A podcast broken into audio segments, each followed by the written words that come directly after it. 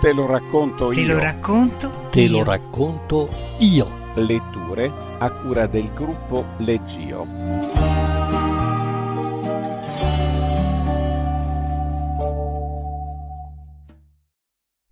La morte di Harry di Raymond Carver.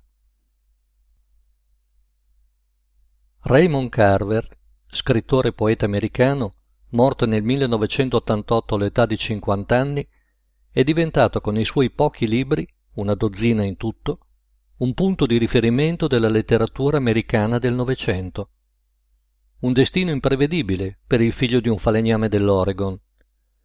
Carver ha sempre vissuto in un ambiente lontano dall'America scintillante dei grattacieli, un ambiente dove le bollette non vengono mai pagate, dove le coppie litigano cercando di tirare a campare, i mariti bevono e le donne si disperano, ma popolato in fondo di brava gente che ce la mette tutta. Carver ha avuto successo perché è stato il primo a raccontare quest'America qui e la disperazione della gente che la abita. Lui stesso, prima del successo, è stato un membro onorario di questa società. Un matrimonio fallito, 2 figli arrivati troppo presto, una lunga battaglia con l'alcol, un'infinità di bancarotte, traslochi, lavori umili, frustrazioni. Per sopravvivere a tutto questo, il giovane Raymond si chiudeva in garage per cercare di mettere in fila delle storie ben congegnate. Mandava queste cose, poesie e racconti, a delle riviste, con poca speranza e grande emozione. Un giorno 2 riviste gli pubblicarono contemporaneamente i suoi primi testi. Di lì, in poco più di 10 anni, nasce e si conclude una carriera che si riassume in libri che sono stati tradotti in tutto il mondo, amati già da più di una generazione, libri che fanno parte della storia della letteratura. Legge Giovanni Rosa. Mazatlán, Messico, 3 mesi dopo. Sono cambiate un sacco di cose dalla morte di Harry. Il fatto che sto qua giù, per esempio. Chi se lo sarebbe immaginato, solo 3 mesi fa, sembra ieri, che ora io sarei stato qui in Messico e il povero Harry morto e sotterrato. Harry, morto e sotterrato, ma non certo dimenticato. Non riuscii neanche ad andare a lavorare la mattina che mi arrivò la notizia. Ero troppo sconvolto. Jack Berger, quello che si occupa dei paraurti e della carrozzeria giù all'officina di Frank, dove lavoriamo tutti, mi telefonò alle 6:30 di mattina, mentre bevevo una tazza di caffè e mi fumavo una sigaretta prima di colazione. «È morto Harry», mi disse, senza andare tanto per il sottile. «Accendi la radio», disse, «accendi la TV». La polizia se n'era appena andata da casa sua, dopo avergli fatto un sacco di domande su Harry. Gli avevano detto di andare subito laggiù a identificare il corpo. Jack disse che probabilmente subito dopo sarebbero venute anche da me. Come mai fossero andate prima da Jack Berger non riesco a capirlo, dato che lui e Harry non è che fossero tanto amici, almeno non come lo eravamo io e Harry. Non riuscivo a crederci, ma sapevo che se Jack aveva chiamato doveva essere vero. Mi sentivo come sotto shock e mi scordai della colazione. Passai da un notiziario all'altro finché riuscii a ricostruire la storia. Devo essere rimasto lì circa un'ora ad ascoltare la radio e, pensando a Harry e a quello che diceva la radio, ero sempre più sconvolto. C'erano un sacco di stronzi a cui non sarebbe dispiaciuto per niente vederlo morto, anzi, sarebbero stati pure contenti che fosse finito così. Tanto per cominciare ne sarebbe stata contenta sua moglie, anche se ormai viveva a San Diego ed erano ormai 2 o 3 anni che non si vedevano. Lei ne sarebbe stata contenta. Da quello che diceva Harry, era quel tipo di persona. Non gli aveva neanche voluto accordare il divorzio per sposare un'altra. Né divorzio né niente. Beh, adesso non avrebbe dovuto pensarci più. No, A lei certo non sarebbe dispiaciuto vederlo morto. Ma la piccola Judith, beh, quello era un altro paio di maniche. Uscii di casa dopo aver chiamato l'officina per dire che non sarei andato a lavorare. Frank non disse molto, disse solo che capiva. Si sentiva esattamente come me, disse, ma doveva tenere l'officina aperta. Anche Harry avrebbe voluto così, disse. Frank è il proprietario dell'officina e anche il capo meccanico allo stesso tempo. È la persona migliore per cui io abbia mai lavorato. Montai in macchina e mi avviai verso il Red Fox, un locale dove io, Harry, Gene Smith, Rod Williams, Ned e il resto della banda passavamo le serate dopo il lavoro. Ormai si erano fatte le 8:30 e il traffico era intenso, perciò dovevo concentrarmi sulla guida. Eppure, ogni tanto, non potevo fare a meno di pensare al povero Harry. Harry era un gran traffichino. Sarebbe a dire che era uno che si dava un sacco da fare. Non ci si annoiava mai quando si stava insieme ad Harry. Con le donne ci sapeva proprio fare, se capite cosa intendo, e aveva sempre soldi da spendere per fare una bella vita.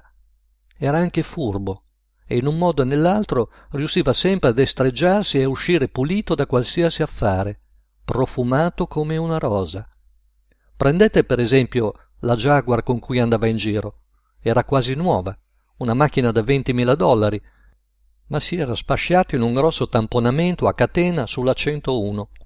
Harry l'aveva comprata per una sciocchezza dalla compagnia assicuratrice e se l'era aggiustata da solo finché era diventata come nuova. Per dire che tipo di uomo era Harry. Poi c'era il cabinato di 12 metri della Chris Craft che un suo zio di Los Angeles gli aveva lasciato in eredità. Quella barca Harry non se l'era goduta neanche un mese. Solo un paio di settimane prima ero andato laggiù per dargli un'occhiata e a portarla fuori a fare un giretto, ma c'era il problema della moglie di Harry, che per legge aveva diritto alla sua parte della barca. Per evitare che lei ci mettesse sopra le mani, se avesse saputo della cosa, anzi, prima ancora di posarci sopra gli occhi lui stesso, Harry era andato da un avvocato e aveva trovato il modo di intestare la barca, con tutto il suo armamentario, alla piccola Judith. I due avevano in programma di andarci a fare un bel viaggetto da qualche parte ad agosto, quando Harry avrebbe preso le ferie. Harry era stato dappertutto, dovrei aggiungere. Quando era militare, era stato in Europa e aveva girato tutte le capitali e le città turistiche. Una volta si era trovato tra la folla quando un tizio aveva cercato di sparare al generale De Gaulle. Era stato in un sacco di posti e aveva fatto un sacco di cose, il povero Harry. E ora era morto. Giù a Red Fox, che apre presto, c'era solo un cliente. Era seduto all'altro capo del bancone e non lo conoscevo. Jimmy, il barista, aveva il televisore acceso e appena entrai mi fece un cenno con la testa. Aveva gli occhi rossi e fu allora che mi colpì in pieno la morte di Harry, quando vidi Jimmy. Stava appena cominciando un vecchio programma con Lucille Ball e Jimmy prese un lungo bastone e spinse il bottone per cambiare canale, ma non c'erano più notiziari che parlavano di Harry in quel momento. «Non riesco a crederci», disse Jim scuotendo la testa. «Chiunque altro, ma non Harry». «Per me è la stessa cosa, Jimmy», dissi. «Chiunque altro, ma non Harry». Jimmy versò 2 bicchierini piuttosto robusti e buttò giù il suo senza battere ciglio. «Mi dispiace come se Harry fosse stato mio fratello. Non potrei sentirmi peggio, guarda». Scosse ancora la testa e fissò per un po' il bicchiere davanti a sé. Era già belle andato. «È meglio che ce ne facciamo un altro», disse. «Sì, però il mio allungolo un po' con l'acqua stavolta», dissi io. Di tanto in tanto quella mattina entrava qualche altro amico di Harry. A un certo punto vidi Jimmy che tirava fuori un fazzoletto e si soffiava il naso. Il tizio all'altro capo del bancone, lo sconosciuto, fece come per andare a scegliere una canzone al jukebox, ma Jimmy si avvicinò e staccò la spina con forza e poi rimase a fissare il tizio con occhio torvo finché quello se ne andò. Nessuno di noi aveva un granché da dirsi. E che potevamo dirci? eravamo ancora troppo sconvolti. Alla fine Jimmy tirò fuori una scatola di sigari vuota e la mise sul bancone. Disse che avremmo fatto bene a fare una colletta per comprare una corona. Mettemmo tutti $1 o $2 per cominciare. Jimmy prese una grossa matita e scrisse sulla scatola «Fondo per Harry». Arrivò Mike Demarest e si sedette sullo sgabello accanto al mio. Mike fa il barista giù al TNT Club. «Cribbio», disse, «l'ho sentito stamattina alla radio. Mia moglie si stava vestendo per andare al lavoro e a un certo punto mi sveglia e mi fa «Non sarà mica quell'Harry che conosci tu?» E porca miseria, era proprio così. Fammi in uno doppio una birra per mandarlo giù, Jimmy». Dopo qualche minuto aggiunse «Sapete come l'ha presa la piccola Judith? Qualcuno ha visto la piccola Judith?» Mi accorsi che mi stava guardando con la coda dell'occhio. Non avevo niente da dirgli. Jimmy disse «Ha chiamato qui stamattina e sembrava abbastanza isterica, poverina». Dopo 1 o 2 altri bicchierini Mike si voltò verso di me e mi fece «Vai giù a vederlo?» Aspettai un attimo prima di rispondere. Non credo. Non ci tengo tanto a questo genere di cose. Mike annui, come per dire che capiva, ma dopo un po' lo sorpresi che mi osservava nello specchio dietro al bancone. Tanto vale che a questo punto ve lo dica, che Mike Demarest non mi sta simpatico, se non l'avete ancora capito. Non mi era mai andato giù, neanche ad Harry piaceva. Ne avevamo parlato, Harry ed io. Ma così va il mondo. Sono sempre i migliori che se ne vanno e gli altri continuano per la loro strada. Fu a quel punto che mi accorsi che le mani mi sudavano un po' e mi sentivo le budella di piombo e poi sentivo il sangue che batteva alla tempie. Per un attimo credetti di stare per svenire. Scesi dallo sgabello, salutai Mike con un cenno della testa e «Stammi bene, Jimmy». «Grazie, tu pure», disse lui. Appena fuori mi appoggiai un attimo al muro, cercando di riprendere un po' la bussola. Mi venne in mente che non avevo fatto colazione. Tra quello, la depressione, l'ansia e i bicchieri che mi ero fatto, c'era poco da stupirsi che mi girasse la testa, ma non avevo voglia di mangiare niente. Non sarei riuscito a mandar giù un boccone neanche se mi pagavano. Dall'altra parte della strada, sopra la vetrina di un gioielliere, vidi un orologio che faceva le 11:10. Eppure mi pareva che dovesse essere almeno pomeriggio tardi per quante cose erano successe. Fu in quel momento che vidi arrivare la piccola Judith. Girò l'angolo camminando molto lentamente, con le spalle ingobbite e contratte, un'espressione raccolta sul viso. Faceva pena vederla così. Portava in mano un mucchio di Kleenex tutti appallottolati. Si fermò un attimo per soffiarsi il naso. «Judith!» le dissi. Fece un verso che mi trapassò il cuore come una pistolettata. Ci abbracciammo, proprio lì, in mezzo al marciapiede. Le dissi «Judith, mi dispiace tanto. Cosa posso fare? Lo sai che darei il mio braccio destro per te». Lei annui. Non riusciva a dire niente. Rimanemmo lì a stringerci e a darci colpetti sulle spalle, mentre io cercavo di consolarla dicendo qualsiasi cosa mi venisse in mente, e tutti e due tiravamo su col naso. Lei a un certo punto si staccò un attimo e mi guardò con occhi annebbiati, poi mi ributtò le braccia al collo. «Non ci riesco, proprio non riesco a crederci, tutto qui», disse, «proprio non ci riesco». Continuava a stringermi la spalla con una mano e a darmi colpetti sulla schiena con l'altra. «Purtroppo è vero, Judith», le dissi. «L'ha detto la radio e anche il telegiornale.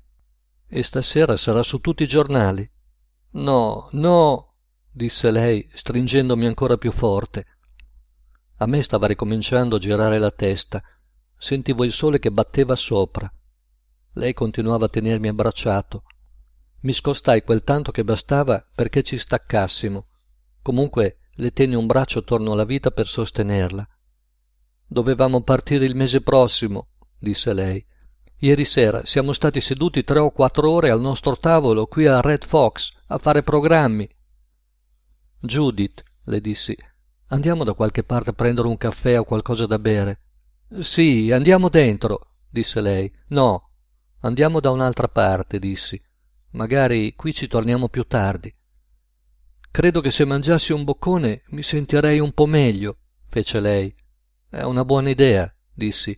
Anch'io mangerei volentieri qualcosa. I 3 giorni successivi passarono in un lampo. Andai a lavorare ogni giorno, ma l'officina era un posto triste e deprimente, senza Harry. Dopo il lavoro vedevo spesso la piccola Judith.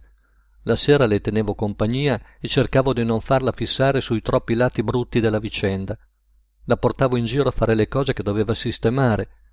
2 volte l'ho accompagnata anche all'agenzia delle pompe funebri. La prima volta è svenuta. Io non sono neanche entrato. Volevo ricordarmi del povero Harry così com'era da vivo. Il giorno prima del funerale tutti noi dell'officina mettemmo insieme $38 per una corona di fiori. Io fui delegato ad andare a sceglierla, dato che ero il più vicino a Harry. Mi ricordai che non lontano da casa mia c'era un fioraio. Così tornai a casa, mi preparai qualcosa per pranzo e poi andai in macchina alla casa dei fiori di Howard. Stava in un centro commerciale insieme a una farmacia, un barbiere, una banca e un'agenzia di viaggi. Parcheggiai la macchina e non feci in tempo a fare 2 passi che il mio sguardo fu attirato da un grande manifesto pubblicitario nella vetrina dell'agenzia di viaggi. Mi avvicinai e restai fermo lì davanti per un po'. Il Messico. C'era quella gigantesca faccia di pietra che sorrideva come il sole sopra un mare azzurro pieno di piccole barche a vela che sembravano tovaglioli di carta bianchi. Sulla spiaggia donne in bikini se ne stavano sdraiate a prendere la tintarella con gli occhiali da sole, oppure giocavano al volano. Mi misi a guardare tutti gli altri manifesti in vetrina, anche quelli sulla Germania e l'Inghilterra di una volta, ma il mio sguardo tornava sempre a quel sole che sorrideva, alla spiaggia, alle donne e alle barchette. Alla fine mi pettinai i capelli specchiandomi nel riflesso della vetrina, raddrizzai le spalle e proseguì fino al fioraio. Il giorno dopo Frank venne all'officina con i calzoni buoni, una camicia bianca e la cravatta. Disse che chiunque di noi volesse andare a dare l'ultimo saluto a Harry, per lui non c'era problema. La maggior parte dei ragazzi tornarono a casa a cambiarsi, si sorbirono il funerale e poi si presero il resto del pomeriggio libero. Giù a Red Fox, Jimmy aveva preparato un piccolo buffet in onore di Harry. C'erano diverse salsette, patatine e panini. Io al funerale non ci andai, ma nel tardo pomeriggio feci un salto a Red Fox. Naturalmente c'era anche la piccola Judith. Si era messo un bel vestito e si aggirava per il locale come se fosse appena sopravvissuta a un bombardamento. C'era anche Mike Demarest e mi accorsi che ogni tanto se la squadrava per benino. Lei girava da un tizio all'altro parlando di Harry e dicendo cose tipo «Harry ti stimava un sacco, Gus», oppure «Anche Harry avrebbe voluto così», oppure «Questa è la parte che a Harry sarebbe piaciuta di più, era fatto così». 2 o 3 tizi l'abbracciarono e le diedero delle pacche sui fianchi e sembrava che cominciassero a prenderci gusto, tanto che fui sul punto di chiedergli di smetterla. Entrarono pure 3 o 4 scrocconi, gente con cui probabilmente Harry non aveva mai scambiato più di una mezza dozzina di parole in vita sua, seppure li aveva mai visti, che dicevano che era una vera e propria tragedia, e intanto mandavano giù birre e panini. La piccola Judith e io rimanemmo lì fino a quando il locale si svuotò, verso le 7. Poi la riaccompagnai a casa. A questo punto probabilmente avete già capito com'è andata a finire. La piccola Judith e io continuammo a farci compagnia dopo la morte di Harry. Andavamo al cinema quasi tutte le sere e finivamo in un bar oppure a casa sua. A Red Fox ci tornammo solo una volta e poi decidemmo di non andarci più, ma di frequentare altri locali, posti dove Harry e lei non erano mai andati. Una domenica, non molto tempo dopo il funerale, andammo su al cimitero del Golden Gate per mettere un vaso di fiori sulla tomba di Harry, ma siccome non ci avevano ancora messo la lapide, passammo un'ora a cercarla e mica la trovammo quella cavolo di tomba. La piccola Judith continuava a correre da un posto all'altro gridando «Eccola! Eccola!». ma alla fine veniva sempre fuori che era la tomba di qualcun altro. Alla fine ce ne andammo, tutti e due col morale a terra. Ad agosto andammo in macchina giù a Los Angeles per dare un'occhiata alla barca. Era una gran bella barca. Lo zio di Harry l'aveva tenuta in ottimo stato e Tomás, il ragazzo messicano che la curava, disse che non avrebbe avuto paura di farci il giro del mondo. Io e la piccola Judith ce la rimirammo per bene e poi ci guardammo negli occhi. È raro scoprire che qualcosa è meglio di come te l'aspettavi. Di solito capita il contrario, ma con quella barca andò proprio così. Era molto meglio di quanto ci fossimo mai sognati. Sulla strada di ritorno a San Francisco decidemmo di farci una piccola crociera il mese dopo. E così, a settembre, appena prima del fine settimana della festa del lavoro, salpammo per il nostro viaggetto. Come ho già detto, sono cambiate un sacco di cose dalla morte di Harry. Anche la piccola Judith ormai è uscita dalla storia. È scomparsa in un modo tragico che ancora non riesco a capire. È successo da qualche parte lungo la costa della Baia California. La piccola Judith, che non sapeva neanche stare a galla, a un certo punto sparì. Immaginammo che fosse caduta in mare durante la notte. Che ci faceva sul ponte a quell'ora o come ha fatto a cadere in mare, né Tomás né io siamo riusciti a capirlo. Tutto quel che sappiamo è che il mattino dopo di lei non c'era più traccia e né io né lui avevamo visto niente o l'avevamo sentita gridare. Era semplicemente scomparsa. È la verità, lo giuro, ed è quello che dicemmo alla polizia quando attraccammo a Guaimas alcuni giorni dopo. Mia moglie, gli dissi, perché per fortuna ci eravamo sposati appena prima di partire da San Francisco. Quella doveva essere la nostra luna di miele. Ho detto che le cose sono cambiate dalla morte di Harry. Adesso eccomi qui a Mazatlán e Tomás mi sta facendo fare un giro turistico. Qua ci sono cose che uno negli Stati Uniti non se le immagina neanche. La nostra prossima tappa è Manzanillo, la città natale di Tomás, poi Acapulco. Abbiamo in mente di andare avanti così finché non ci finiscono i soldi. Poi ci fermiamo a lavorare per un po' e poi ci rimettiamo in viaggio. Mi viene in mente che sto facendo le cose nel modo in cui avrebbe voluto Harry. Ma chi può dirlo ormai? Certe volte penso che sono nato per fare il vagabondo.